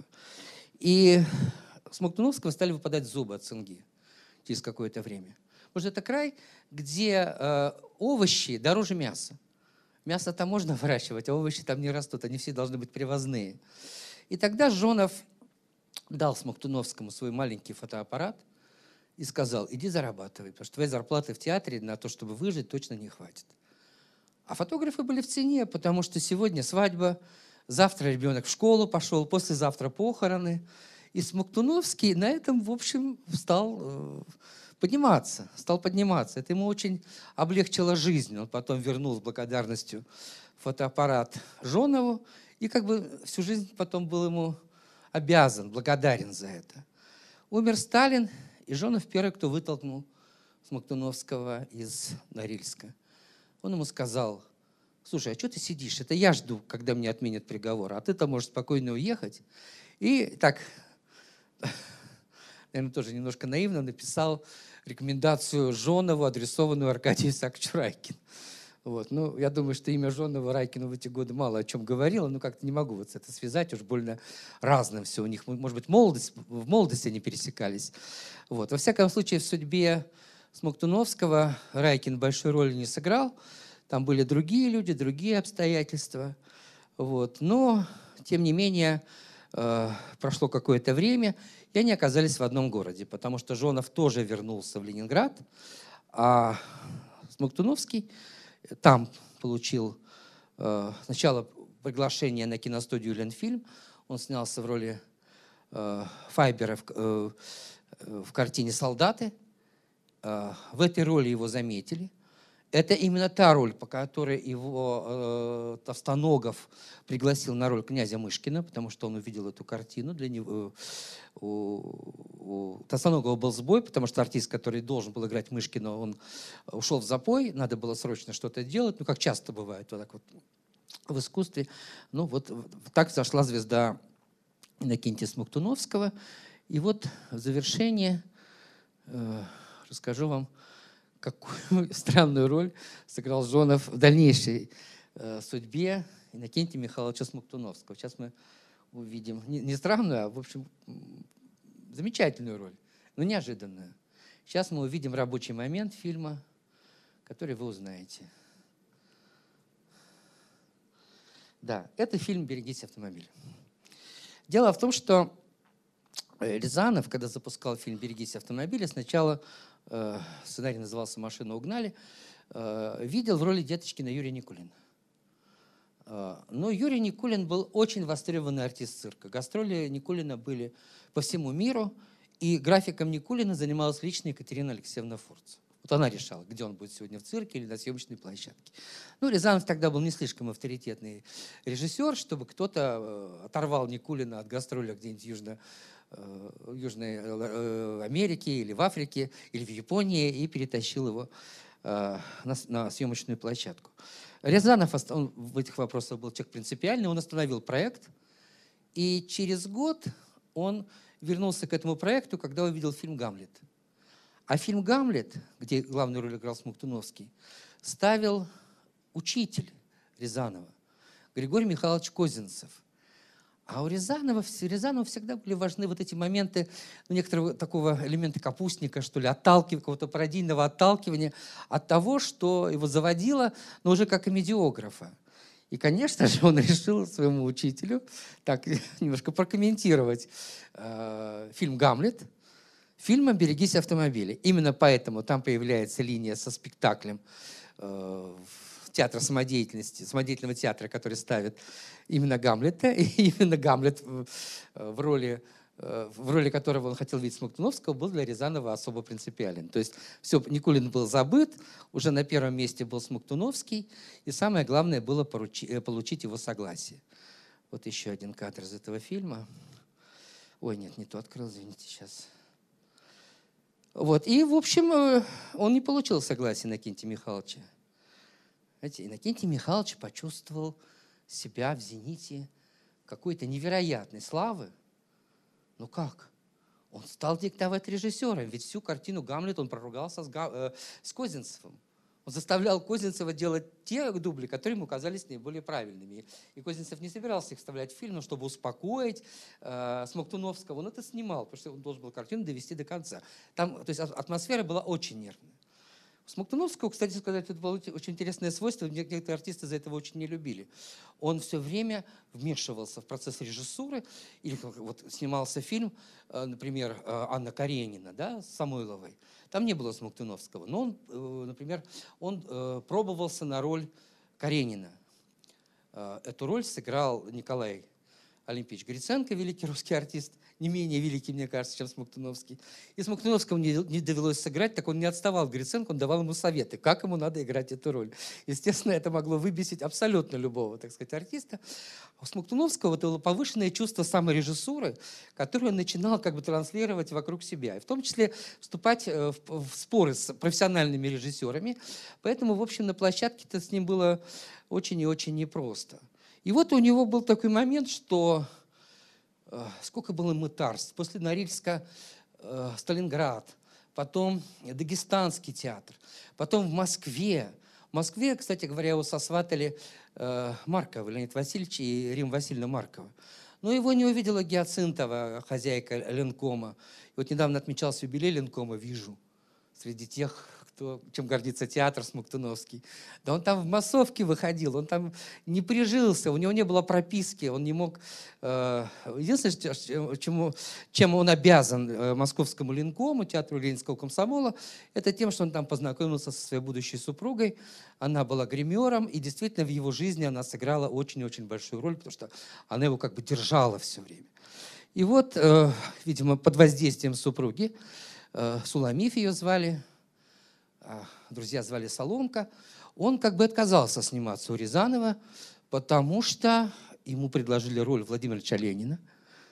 А, опять же, очень интересное время.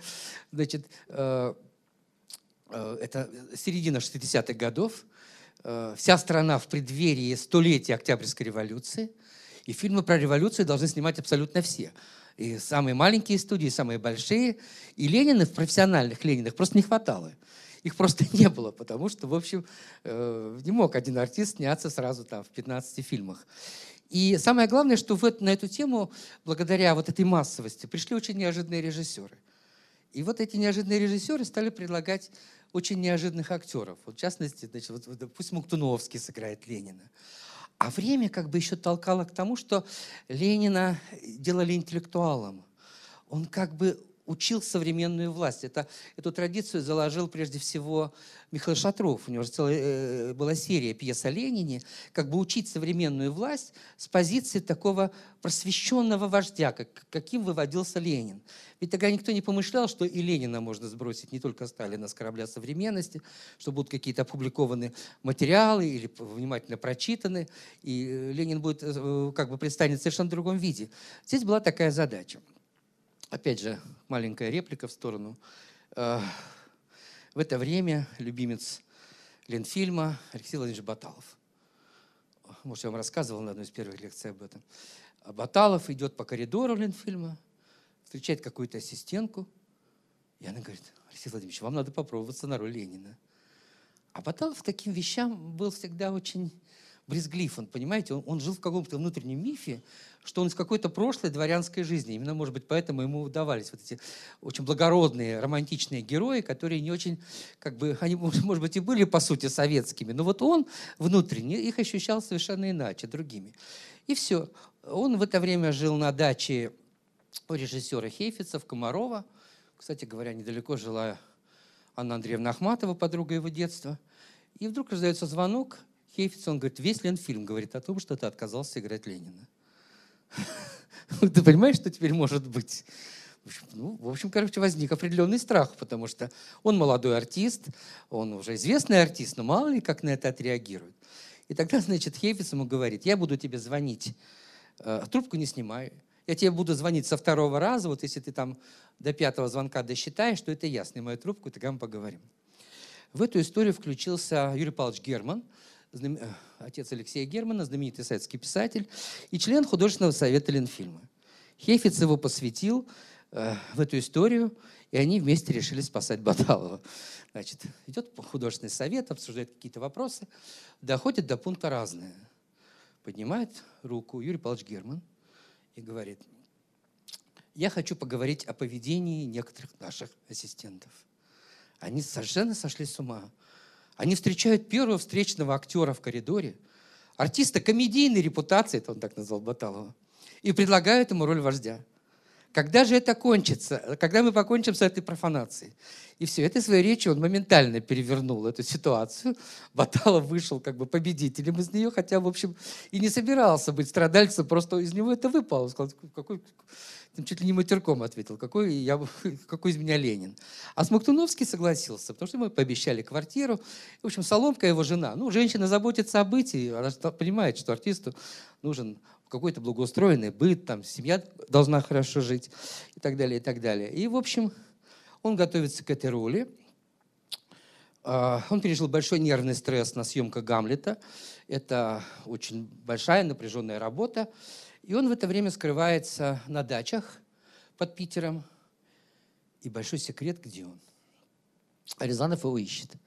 Э, тем более, что сначала Смухтуновский дал ему согласие, предварительно, ну вот так вот, тоже в каком-то таком легковесном разговоре, может быть, не подумав, а потом исчез. Завтра запуск картины, Деточкина нету, где Смоктуновский непонятно, контракт с ним не подписан. Рязанов едет в Ленинград и встречается там с Жоновым. И Жонов сдает Смоктуновского. Все пароли и явки, рисует ему конкретный план – где искать этого самого Деточкина, и именно поэтому получает, ну, сейчас я немножечко э, как бы огрубляю эту ситуацию, но в общем связь э, здесь э, очевидна. Именно поэтому он оказывается в роли милиционера и снимается в этой картине.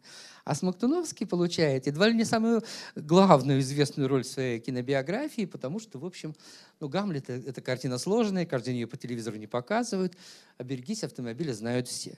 И здесь вот тоже такая вот судьба, такое вот пересечение двух этих биографий. А, ну, как вы понимаете, я могу еще много разных историй рассказать. Хочется что-то про Оболенского. Ой, вы знаете, я когда готовился к этой встрече, Э, я нашел то, что мне объяснило события э, двухлетней давности.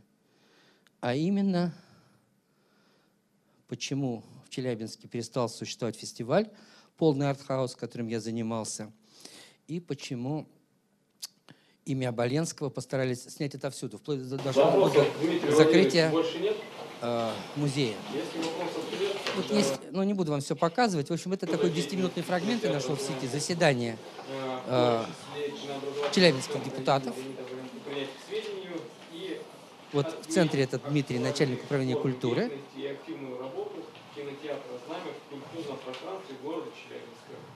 В общем, фестивалю и Оболенскому они, они отомстили очень просто. Они лишили музея самостоятельного юридического лица и сделали его филиалом кинотеатра.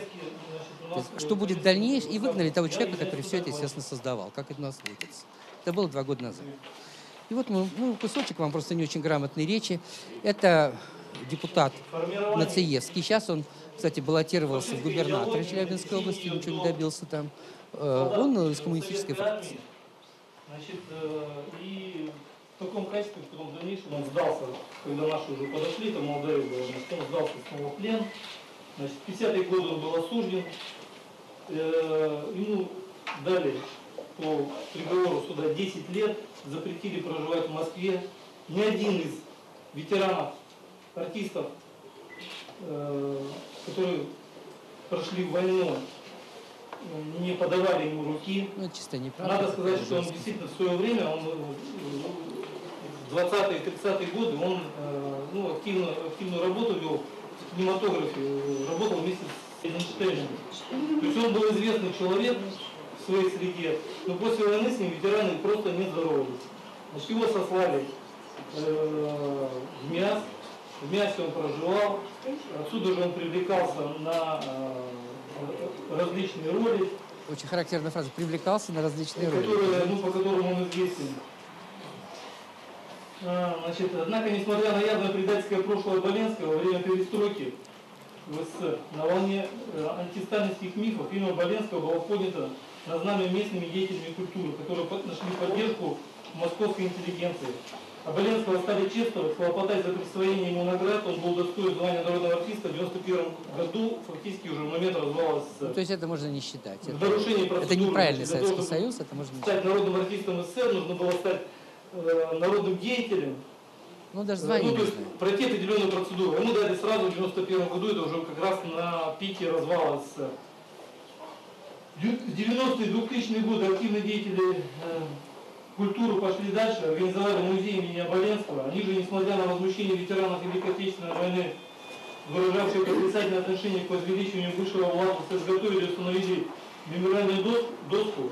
А 29 января 2007 года с целью увековечения памяти актеров как деятелей искусства был издан приказ 4 управления культуры администрации, по которому было создано муниципальное учреждение кинообразовательный центр имени Оболенского. Ну, в общем, Значит, это несложно время- найти, Ну, запомните ну, эту фамилию, ну, если вам это важно. Нацаевский. Тут, как говорится, Бог шельма метит, коммунист по фамилии Нацаевский, это, конечно, ну, надо поискать, да, хорошая фамилия. Вот. Ну, а так, чтобы я все-таки завершил не на этой грустной ноте, хотя это очень грустно, потому что человек, который создавал этот центр, вложил туда очень много э, как бы, лет своей жизни, своих, э, своей биографии, сейчас э, работает билетером в кинотеатре. Ну, вот, в общем, что будет дальше с музеем, непонятно, потому что э, он, э, да, существует в качестве комнаты, ну, это другое помещение, это квартира Оболенского, бывшим мэром она была выкуплена, была выкуплена еще одна квартира, тоже потом поставили вину, лучше бы, эту, лу- лучше бы эти квартиры отдали ветеранам. Но вы эти квартиры ветеранам могли и 30 лет назад отдать, что же вы этого раньше не сделали? Почему именно эти квартиры стали сегодня камнем преткновения? Вот. А Жонов и Оболенский в кино пресекались ну, я имею в виду в прямой работе, всего один раз. Это был фильм 1978 года э, «Чужая».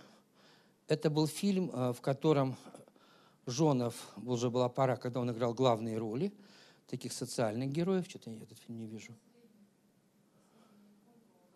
А, у Боленского, да, видите? Спасибо, что вы видите. Вот, да, «Чужая». Ну и вот маленький фрагментик, просто из этой картины мы посмотрим, просто потому что они вместе в кадре. доля э, автобиографических каких-то наблюдений. Потому что действительно пережил несколько жизней. Вот была жизнь 20-е годы, э, человек революционного авангарда, человек из в окружении Кулешова, Мерхольда, ближайший друг Эйзенштейна. Кстати, я вот помню, как он пересказывал фильм «Приносит Потемкин». Знаете, вся вот эта монтажная, э, эта монтажная динамика, она была у него на лице. Вот такое ощущение, что когда просто он рассказывал, э, его эта богатейшая мимика, она просто передавала э, темпоритм этой картины. И вот это для меня вот тоже совершенно незабываемо. Потом э, были, была лагерная жизнь, э, не сразу, но вот он работал э, там на Крайнем Севере, и, скажу такой эпизод, его вызвал начальник лагеря, э, который сказал, вы режиссер, а в это время среди э, вот в этих лагерях началось такое соревнование, э, у кого лучший театр, понимаете? Это же как бы как крепостные все. И вот этот лучший театр там. И была возможность таким образом спасать актеров, музыкантов, собирать их нередко э, в какие-то трупы такие, вот с тем, что просто люди, ну, если эти музыканты не губили свои руки на, на лесоповале, например, или еще что-то. И вот он сказал, «Вы- ну, мы будем ставить оперету, Наталка Полтавка. Блинский ну, я кинорежиссер, я не, не умею ставить опереты.